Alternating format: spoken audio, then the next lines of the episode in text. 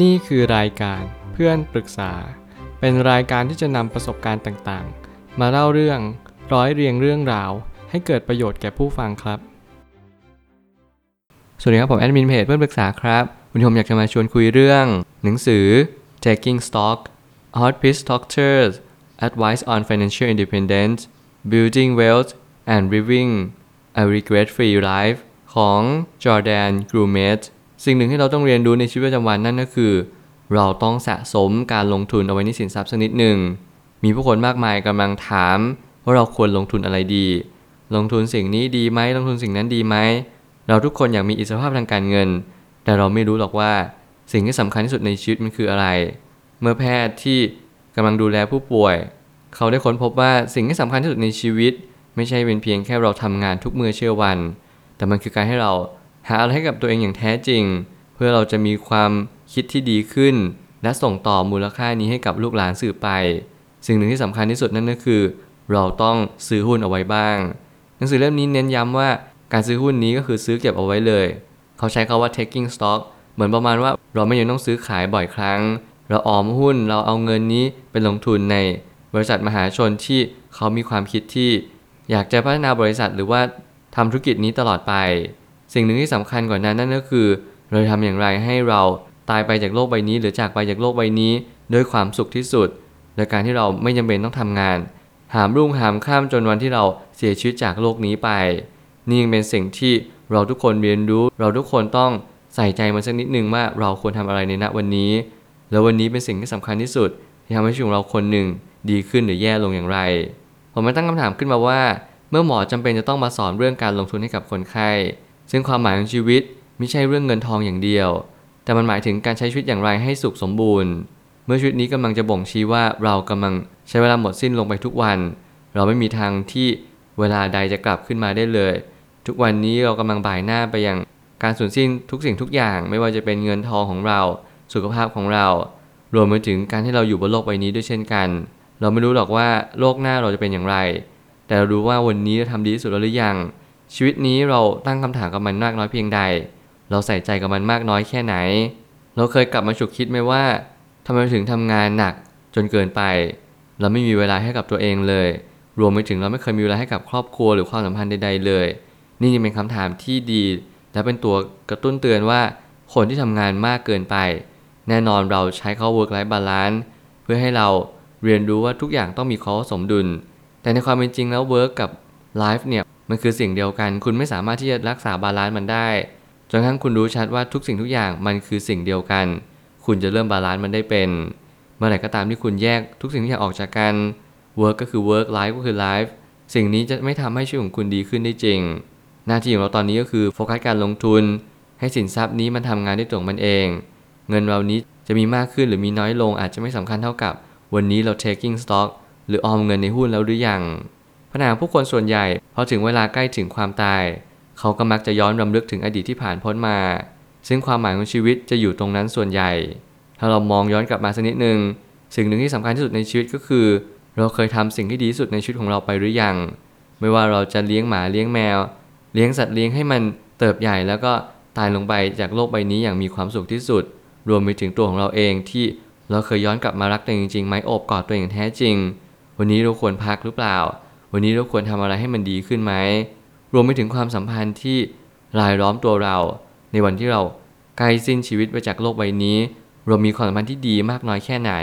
ผมเชื่อว่าสิ่งเหล่านี้ที่ผมพูดมาทั้งหมดคือ เพื่อเราทบทวนตัวเองให้มากขึ้นว่า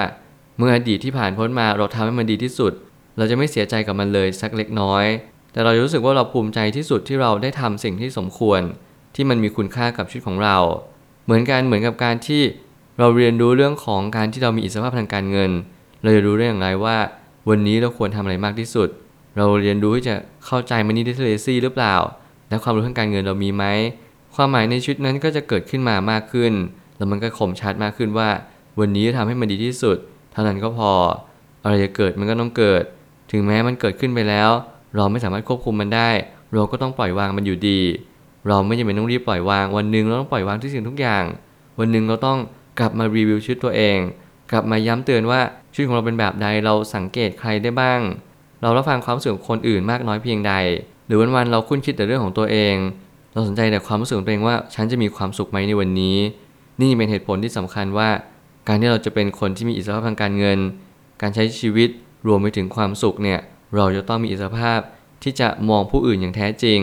ไม่ใช่มองแต่ตัวเองไม่ได้มองแค่ว่า วันนี้ฉันได้รับอะไร แต่เราจงมองว่าวันนี้ฉันให้อะไรกับคนอื่นเขาบ้างมันจะเป็นความสัมพันธ์ การให้ตัวเองได้ปล่อยเวลาได้ลงทุนอยู่กับบางสิ่ง การทำบางสิ่งบางอย่างอย่างเต็มที่เต็มถัง แล้วปล่อยมันให้มันทำงานมากยิ่งขึ้น นี่เป็นสิ่งที่เป็นโอกาส แล้วก็เป็นสิ่งที่เราเรียนรู้ได้มากขึ้นว่ามันควรจะทำมากขึ้น การที่เราลงทุนในหุ้นหรือบริษัทที่เข้าตลาด เราจะได้ผลตอบแทนตามผลกำไร หรือที่เรียกว่าปันผลให้กับผู้ถือหุ้น ซึ่งนั่นจะทำให้เรามีเวลามากยิ่งขึ้น ผมเชื่อว่าเมื่อแพทย์เนี่ยมาสอนคนไข้มันอาจจะยากสักนิดหนึ่งแต่สิ่งหนึ่งที่ผมเชื่อว่าทุกคนจะเข้าใจนั่นคือ เมื่อเราเอาเมล็ดไปปลูก ต้นไม้เติบใหญ่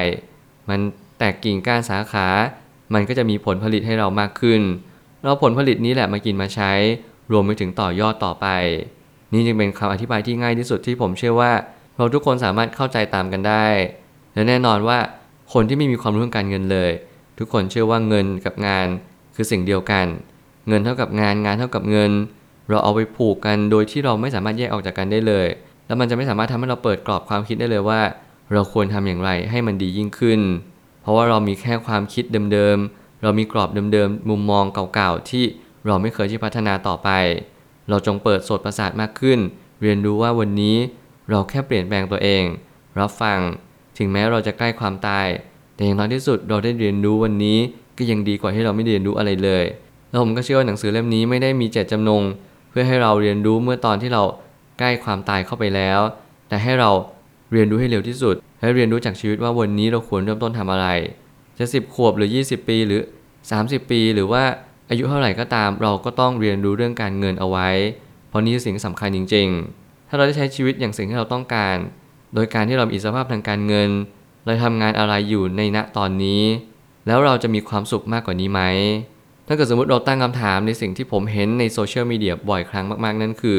เท่านี้เรามีเงิน เท่านี้เรามีทุกสิ่งทุกอย่าง เรากำลังทำอะไรอยู่ หรือเรากำลังเลือกทำงานอะไรกันแน่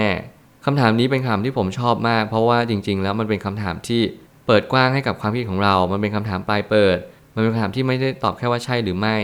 แต่มันแสดงถึง critical thinking การวิเคราะห์ของเรามากขึ้นว่า เรานี้สนใจในเรื่องอะไร แล้วเราก็ไม่สนใจในเรื่องอะไรต่อไป ถ้าเกิดสมมติเราสนใจในเรื่องของการช่วยเหลือผู้คนเราก็จะรู้สึกว่าเอองานที่มันไม่ได้เงิน แต่มันได้ความสุขเราจะเลือกทำสิ่งนี้ แล้วก็จะเลือกทำในสิ่งที่เราเชื่อมันว่ามันจะทำให้ชีวิตของเราดีขึ้นได้จริง มันไม่ได้หมายความว่าไม่ให้เราทำสิ่งที่ตามใจเราเลย ทุกอย่างแต่ละคนไม่เหมือนกัน ในแง่มุมของผมและในแง่มุมของผู้คนมากมาย แตกต่างกันอย่างสิ้นเชิงคำตอบนี้ไม่มีผิดไม่มีถูก แต่มันเป็นคำตอบที่เมื่อไหร่ก็ตามที่เรารวยขึ้นจริง และมีอิสรภาพทางการเงินอย่างแท้จริง เราจะสามารถเลือกทำงานสิ่งนี้ได้จริง ๆ หรือเปล่า หรือเราก็แค่เป็นคนที่เพ้อฝันเพ้อเจ้อและไม่เคยคิดจะทำสิ่งใดสิ่งหนึ่งเลย เราก็มัวแต่แค่คาดหวัง ฝันเฟื่อง แล้วก็ไม่ได้ใส่ใจกับอะไรในสิ่งที่เราทำลงไปในณวันนี้ บางครั้งอาจจะต้องย้อนกลับมาย้ำเตือนตัวเองว่า วันนี้เราทำสิ่งที่เราคาดหวังได้เลยไหมหรือต้องรอให้เรามีเงินก่อน นี่คือคำถามที่มันย้อนกลับไปกลับมา เพื่อให้เราชุกคิดว่าถ้าเราทำได้เลยเราทำ ไม่มีต้องรอให้เรารวยคำว่ารวยไม่เคยมา ก่อนวันที่เราจะจากโลกนี้ไปเลยด้วยซ้ำสุดท้ายนี้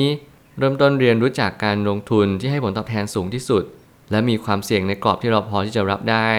บางครั้งมันยังดีกว่าการลงทุนที่ทำให้เรารวยอย่างรวดเร็ว โดยที่มันไม่มีอยู่จริง